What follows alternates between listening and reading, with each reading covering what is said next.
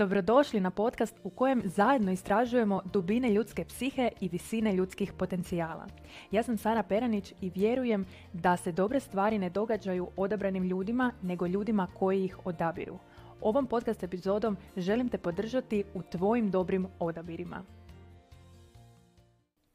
Pozdrav i dobrodošli. U današnjoj epizodi bavit ćemo se temom idola i uzora. Vidjet ćemo koja je to razlika između ova dva pojma, koje su to prednosti, a koji nedostaci kada imamo ili nemamo nekoga kome se divimo. I zatim ćemo istražiti koje su to potrebe u pozadini osobe koja nekoga idealizira.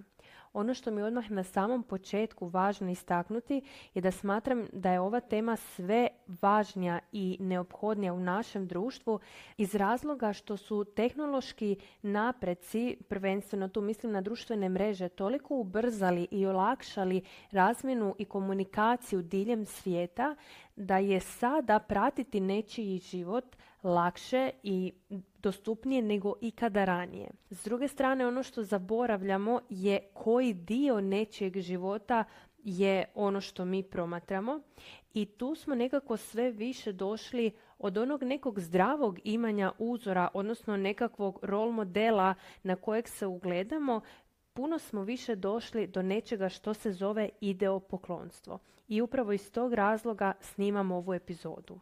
Kada kažemo da nam je netko uzor, onda to znači da smo svjesni nekih njegovih osobina ili postupaka koji se nama sviđaju, koji su u skladu sa nama i koji su nekako nama primjer i služe nam kao nekakva svojevrsna navigacija prema tome što mi želimo postići i što mi želimo postati. Ono što je jako važno je da uzor ne postane idol. Idol znači da ja želim živjeti tvoj život, da se tebi divim do te mjere da bih se odmah sada zamijenila sa tobom i počela živjeti tvoj život. A tu onda pričamo o tom ideopoklonstvu gdje ja u potpunosti uzdižem tebe, a spuštam samim time sebe.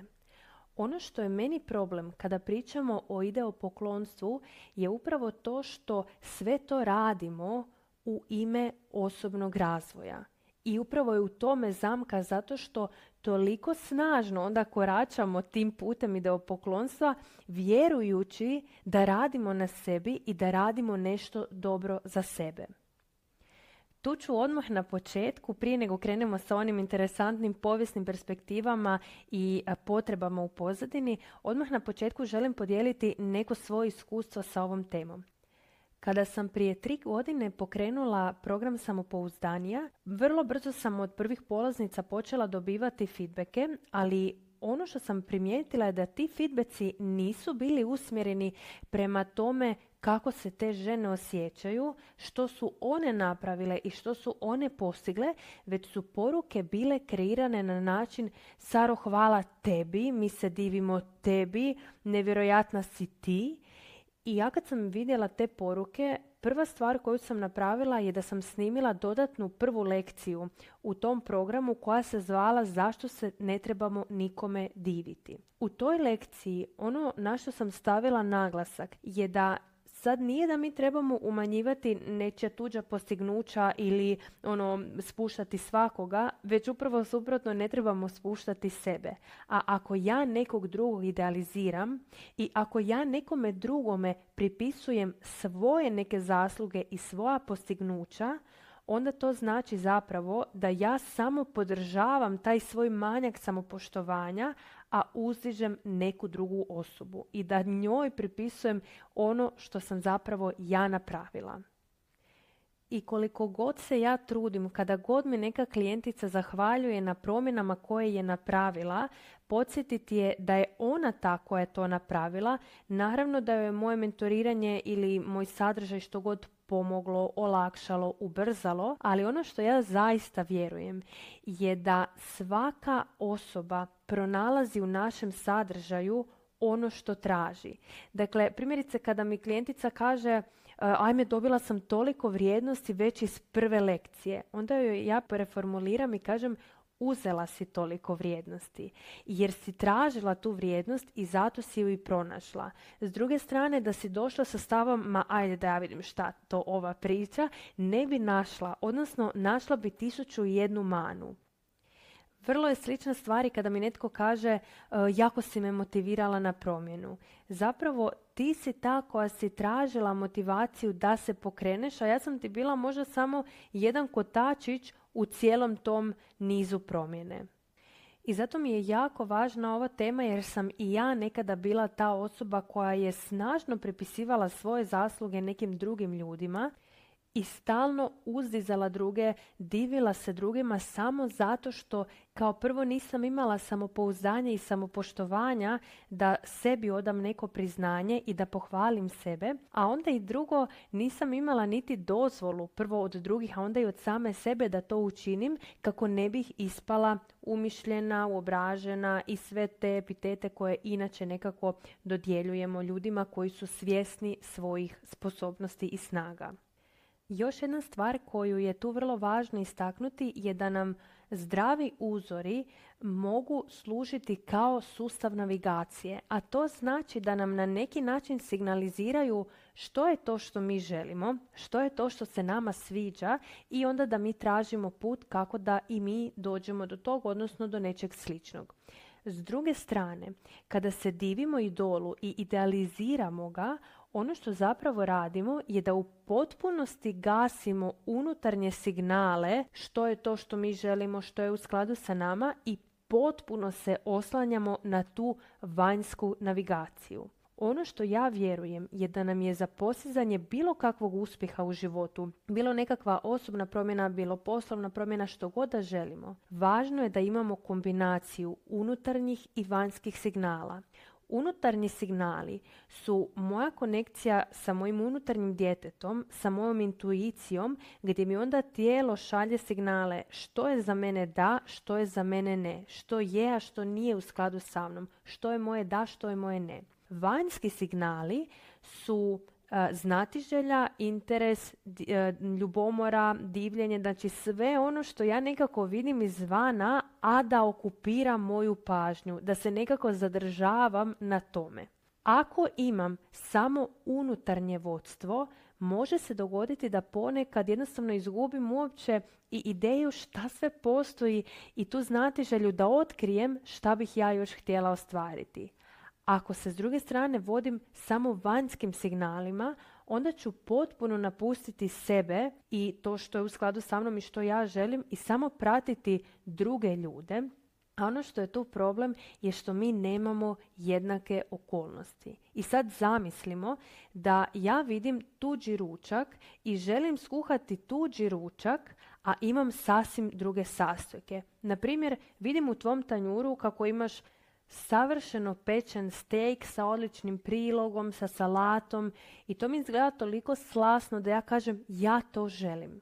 Ono što je problem je što ja možda od sastojaka imam nekakve veganske namirnice i koliko god se ja trudila, koliko god dugo ja na tim sastojcima radila, ja nikada neću dobiti tako savršen steak zato što su ispred mene neke druge namirnice. To, nažalost, ljudi danas rade sa svojim životima kada idealiziraju druge ljude i kada nastoje postati oni. Oni vjeruju da bi bili sretniji kada bi živjeli kao neko drugi zato što gledaju samo sretne trenutke tih osoba, samo one trenutke koje je netko objavio na društvenim mrežama, a znamo kakve trenutke objavljujemo na društvenim mrežama i onda nam se čini da je ta osoba ispunjena, zadovoljna, sretna itd. itd. i to mi želimo. I onda umjesto da potražimo svoj put, mi mislimo da ćemo biti sretniji ako krenemo njihovim putem.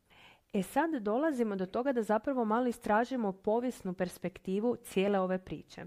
Ako malo pogledamo u povijest, ono što ćemo vidjeti je da su se ljudi oduvijek nekome divili. Znači uvijek je civilizacija imala idola kojeg idealizira.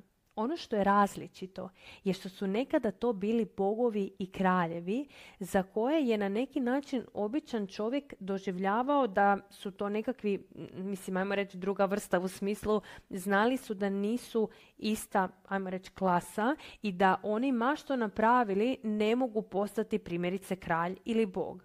I samim time se nisu toliko uspoređivali sa njima zato što su znali da i onako nema smisla da pokušavaju jer nikada to neće postati. Ako nisi plemičke krvi, nećeš postati plemić. S druge strane, ono što danas vidimo je da su sve češće i sve više uzori obični ljudi. Kada kažem obični ljudi, onda mislim na to da danas gotovo svaka osoba može stvarati nekakvu sliku o sebi objavljujući određeni sadržaj i samim time postati uzor u nečemu i za nekoga. Ono što je različito u odnosu na tu povijesnu perspektivu je da se mi danas možemo poistovjetiti sa tom osobom i samim time nekako imamo u podsvijesti tu ideju da možemo postati ta osoba i onda kreće uspoređivanje i onda kreće ta težnja da dobijemo takav život, odnosno da postanemo ta druga osoba. O ovom sam problemu puno više pričala u epizodi Izazovi osobnog razvoja kada sam objašnjavala zašto je to toliko štetno za nas i za naš integritet, zato što u ime osobnog razvoja mi zapravo napuštamo ono što mi jesmo, mi na neki način potiskujemo neke naše osobine i pokušavamo silom biti netko drugi. Nažalost, u našem društvu uopće više nije čudno da žena uzme mobitel, vidi što je neki drugi muž napravio svojoj ženi i traži od svog muža da bude takav, da bude taj i da napravi to. A pritom uopće ne znamo pozadinu tih ljudi koji su to nešto objavili. Da li je to nekakva marketinška kampanja, nekakva plaćena reklama, da li je to jedan od 365 dana kada je taj muž bio dobar prema njoj, a ostalih 364 da uopće nije bio prisutan. Dakle, uopće ne znamo nikakvu pozadinu priče, ono što pokušavamo je biti oni, čime umanjujemo sebe i sve ono što mi jesmo. E sad idemo istražiti koje su to potrebe u pozadini osobe koja idealizira drugoga. Ove dvije potrebe sam nazvala imperativ sreće i imperativ savršenstva. Idemo vidjeti što znači imperativ sreće. Jedno od uobičajenih pitanja koje si modern čovjek postavlja je kako se osjećam. Ono što je važno da osvijestimo je da je to pitanje luksuz. A kada to kažem, onda uzimam u obzir e, povijesnu perspektivu gdje vidimo da se naši preci nisu imali luksuza tako nešto pitati i o tome razmišljati zato što su se borili za egzistenciju, odnosno bavili su se egzistencijalnim pitanjima. E sad, iako, gledajući iz te prizme, ovo je svojevrstan luksuz, mi se nismo u potpunosti snašli sa tim luksuzom. A to znači da negdje modern čovjek, pitajući se kako sam, očekuje od sebe da bi odgovor trebao, morao konstantno biti sretno. Dakle, kako sam sretno, kako sam sretno. I kada god odgovor nije sreća, mi smatramo da je nešto pogrešno, da je nešto onako kako ne bi trebalo biti i onda automatski tražimo brza rješenja. Tražimo brza rješenja zato što nemamo strpljenja baviti se onime što jest i istražiti što je to trenutno što se zbiva, kako se osjećamo i zašto tako ili jednostavno prihvatiti da se trenutno osjećamo bilo kako drugačije od te sreće. I kao odgovor na to, u trenutku u kojem ja smatram da sa mnom nešto nije u redu jer nisam sretna od 0 do 24, a vidim na primjerice Instagramu drugu osobu koja je na svakoj slici sretna, ja, iako kognitivno razumijem da je to Instagram, da to nije realan život i tako dalje, moj mozak zaključuje, aha, ona ima nešto što ja nemam, idem probat biti ona. Znači, ova potreba nam govori zapravo o nesnalaženju čovjeka u modernom društvu gdje očekuje od sebe da mora stalno biti na nekakvom vrhu, na usponu, stalno sretan, jer smatra da je manje vrijedan ako nije tako. A druga potreba nam govori o očekivanjima od sebe da budemo besprijekorni, odnosno da ne griješimo. To znači da mi kada promatramo svoju svakodnevicu, onda smo svjesni svih onih nekih nesavršenosti koje normalan, prosječan život donosi.